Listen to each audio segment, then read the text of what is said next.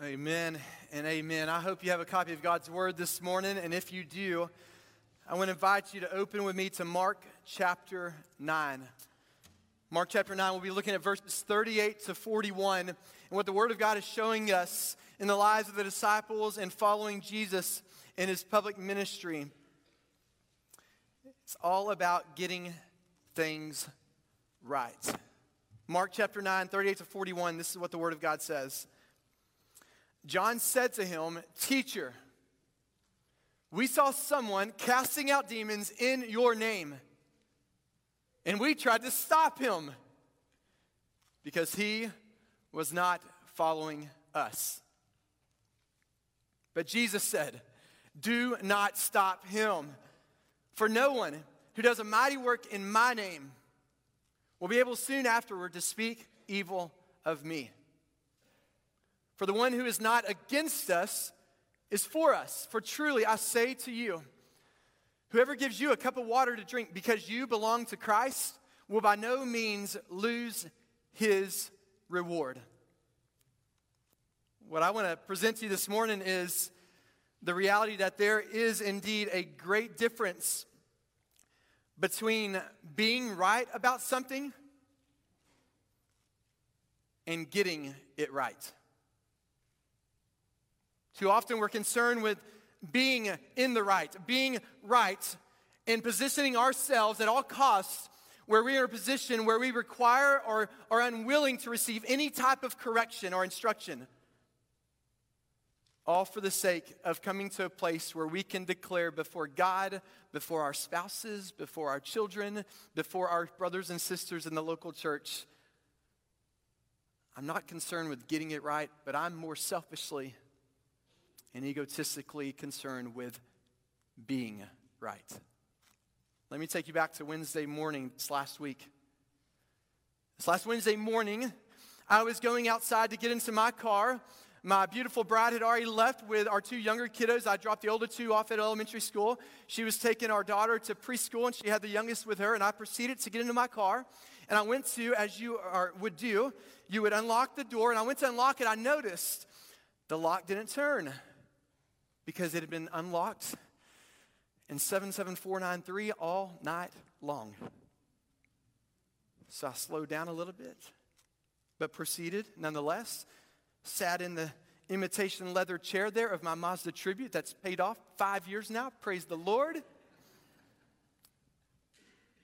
And then I noticed when I went to try to put the key in the ignition, there was already conveniently a key in the ignition.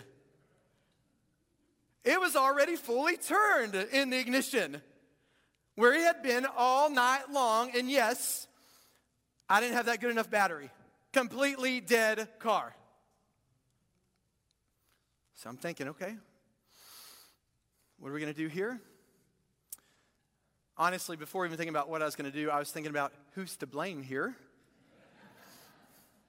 and in my piety as a pastor, I thought, Lord, who was the last one to drive my beloved vehicle? And my lovely,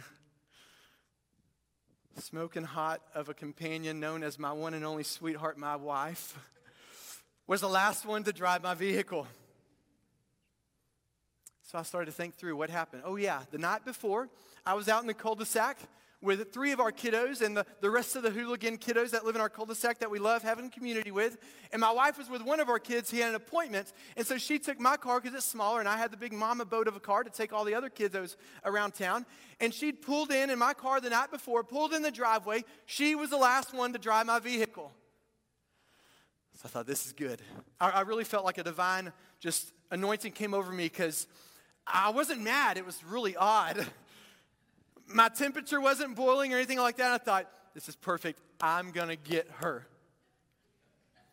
Very rare am I in full right standing, grasping at righteousness as a husband and father. Men, you know what I'm talking about? Amen? I was going to seize the moment. Hallelujah. So I looked at my phone, found the contact, my one and only sweetheart, my wife. I pressed that, and the phone began to ring, and I was just salivating. Just, this is going to be good. She picked up. I said, Hey, lover. She said, Yes. said, Hey, you'll never know what I discovered when I got my car this morning. Oh, really? What's that, honey? The door was unlocked. Oh, my goodness, that's really odd. Yeah, that's not it. There was a key in the car as well. The door is unlocked, and there's a key in the car as well. Yeah, that's not it.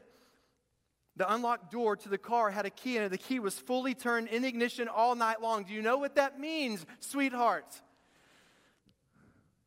Yes, you caused your car to die overnight. Those were her words.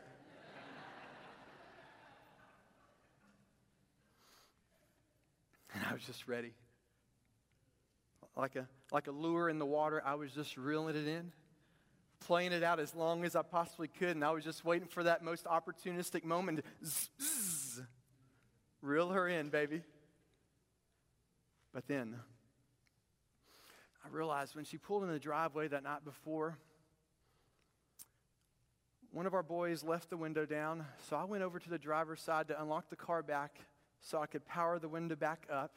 And while I was doing that the night before, she was going around to the passenger door to get the two bags of special ice cream grocery order I'd made for her to get me on the way home.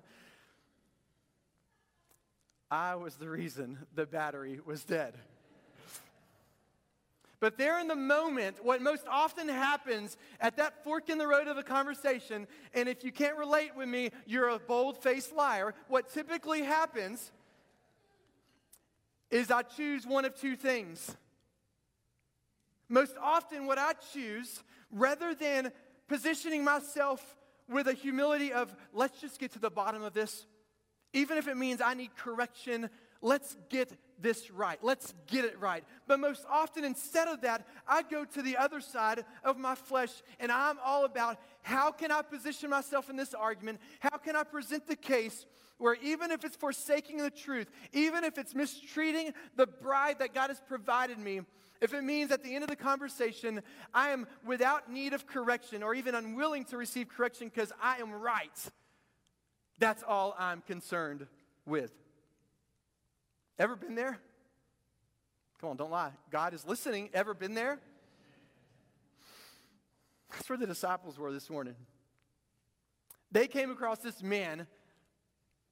He was um, casting out demons, legit ministry. He was doing it in the name of Jesus, not some other Jesus with a last name other than Christ, the Jesus Christ of Nazarene, the Lamb of God.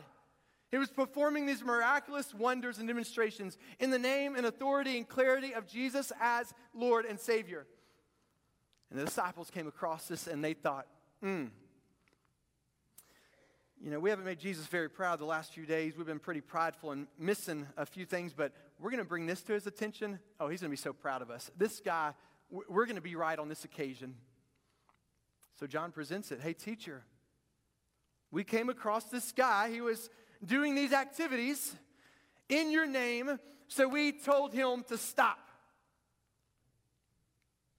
Because he wasn't quite doing it the way we'd prefer him to do it.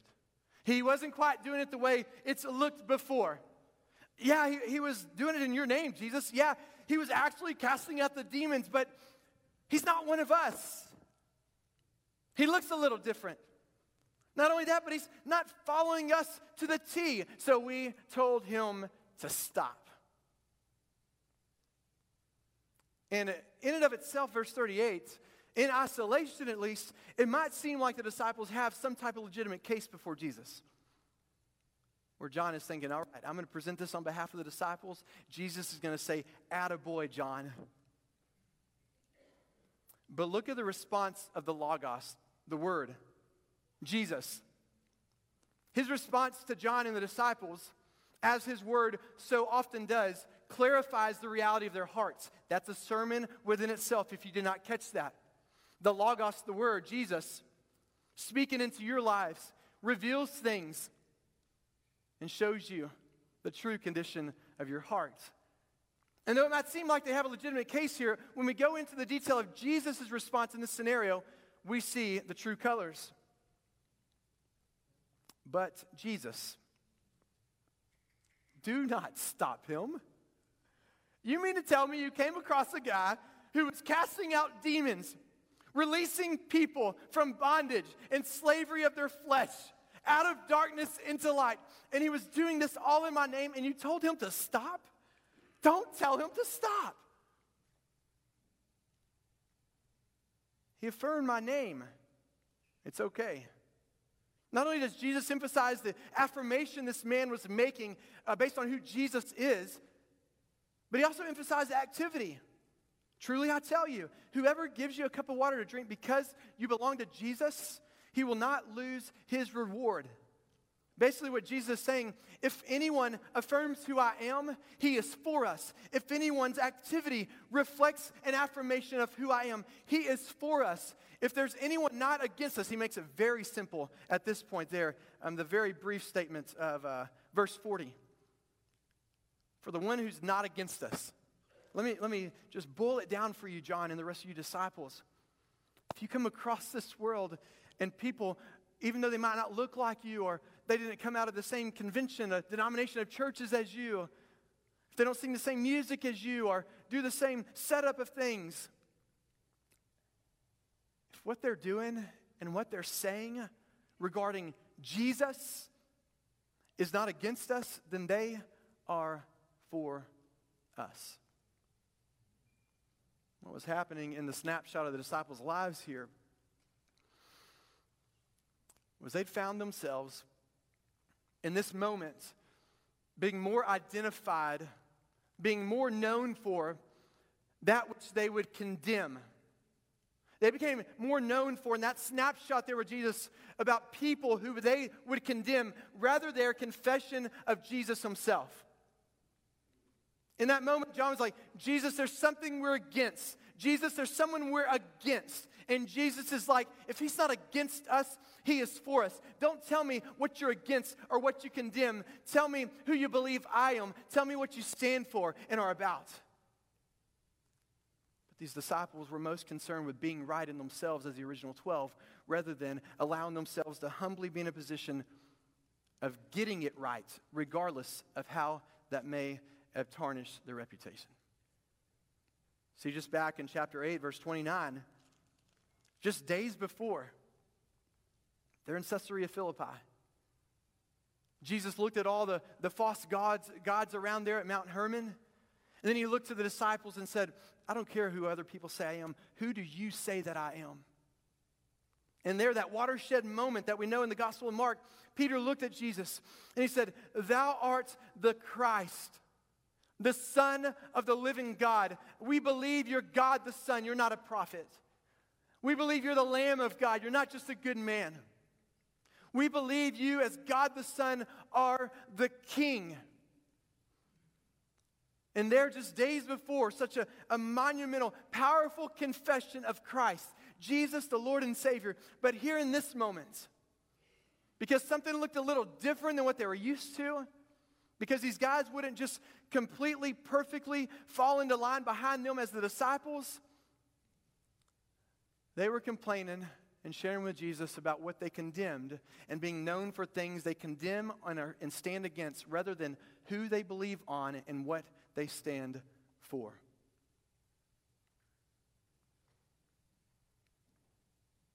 Know anybody like that? All in the name of Christianity. They say they've been saved. They say they've walked through believers' baptism. They're probably even part of a church.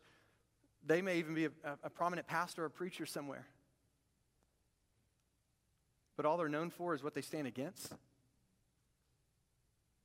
All they're known for is standing up and saying, I'm right. I've got it figured out. And nobody else knows what's going on.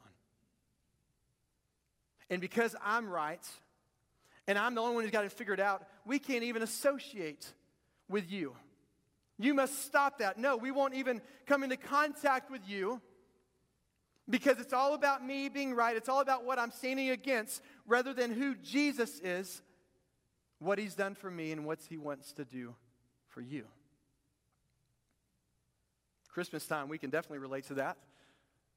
Um, social media talks a lot about different, and by social media talking, those are actual people cowarding behind screens, typing up. And often we just knock all the different Christmas traditions. Oh, I can't believe someone has a Christmas tree in their house and say they're a believer. Oh, I can't believe someone practices the tradition of Santa Claus and they say they're a believer. I can't believe someone does Elf on the Shelf and is a believer. Now, I did see someone, a member, a member here, post something great about Elf on the Shelf, emphasizing the, the kindness and the motivation to help our kiddos focus on that, which is good. But, but look at old Jerry the elf here on the screen. Y'all know this guy, don't you? Look at that guy. Oh, Jerry. I had my kids convinced Jerry died because of COVID.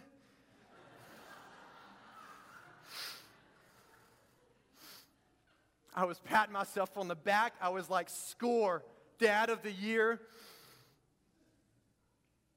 Then my one and only sweetheart, my wife, resurrected him the next day. And not even on the third day, that's right. She didn't even wait. and there Jerry is, just right there. Now, she does incredible things in motivating our children toward kindness and really focusing on the, the essentials of Christmas rather than trying to do one gift on December 1st and outdoing that gift the next day and outdoing that gift where you're given 25 gifts. That's insane. But it's things like this this little elf on a shelf where professed believers, followers of Jesus, just one example, we can find ourselves getting in such a tizzy on things about what we're against, what we condemn in this world, rather than coming to a place and saying, Here's what I affirm about Jesus as Lord and Savior. And here's the activity he's accomplished in my life, and here's the activity I want to be about as a result of the transformation he's provided me. Please get him off the screen. Let's change it. I feel like he's watching me. and I still don't know if my wife or someone else moves him in the night. It is creepy as all get out. So Jesus tells these guys it's not about something you've contrived in your head that fits your persuasion. It's not about something that fits what you believe should be adopted so it makes you in the right. It should always be about you humbly presenting yourself based on who I am and what I'm about to say, let's get the truth. And even if it humiliates me and corrects me, let's allow that to shape our lives. Let's allow that to be essential. As your pastor, I have a calling from God to shepherd you. One day, I will stand before the maker of all things and hold an account to him. How did I shepherd the sheep he called me to steward? That, that, that gift he called me to steward in my calling. And my, my commitment to you is the same commitment I've made from day one. January 8th, next month, will be our fourth year here. Crazy. It feels like 20 with everything that's gone on, right? By the grace of God, I do nothing that opposes this word, and I only do what I believe Jesus is telling me to do through this word. And honestly, what Jesus is saying here is Coleman, if you do that, if you're not speaking in opposition to what this word says, if you're not speaking in opposition to who I am, go for it. Lead the way. I just want to invite you to consider that, that openness, that, that latitude, the margin that the grace of God affords us in our walk, in our discipleship. I mean, that's, that's specific to my calling as your pastor, right? So, like today, we all wore green and white and gold. Our choir members looked awesome, didn't they? Let's praise God. They look good, guys.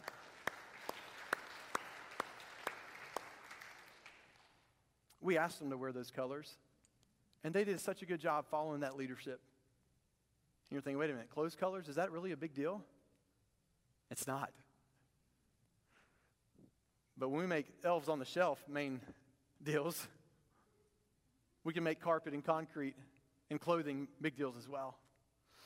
But also, I want you to stretch out, zoom out a little bit. Those people you're associated with, especially during the holidays, right? We're so tempted to look on one another and think, you're a believer and you're associating yourself with those.